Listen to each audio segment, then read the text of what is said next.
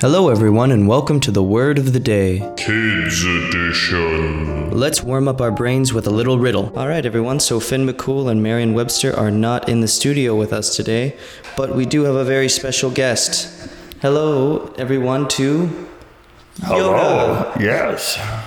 How's it going, Yoda? Good day it is today. Ah, Yeah, yeah. So you have a great riddle for us today, Yoda. Do you mind uh, telling a us that riddle riddle? I have for you. So, what was that riddle? I heard it has something to do with traveling. They travel all over the world, but end up in the corner. What are they?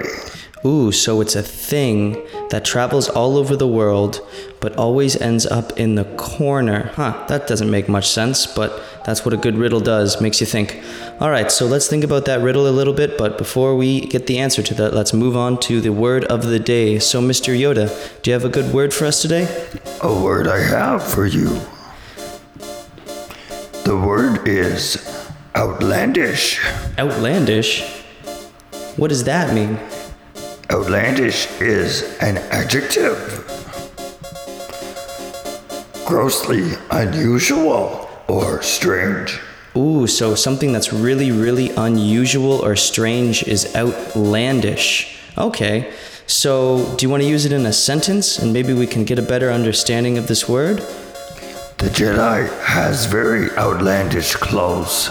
Oh, because the Jedi they wear really, really odd, strange clothes. To us, we kind of look at it as outlandish. Is it outlandish for you too, Yoda? Very.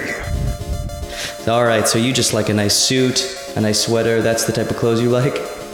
Dressed to impress. Great, Yoda. Great. So let's move on to the answer to our riddle of the day. And if I remember, it is they travel all over the world but end up in the corner. What are they? And do you know what I think they are, Mr. Yoda? What is that? I think it is a stamp on a letter. Correct, you are. Yeah, because they travel all over the world, but you always put a stamp in the corner. That's hilarious. Great riddle, Yoda. Thank you. So I'll see you again later, Yoda? See you later, I will.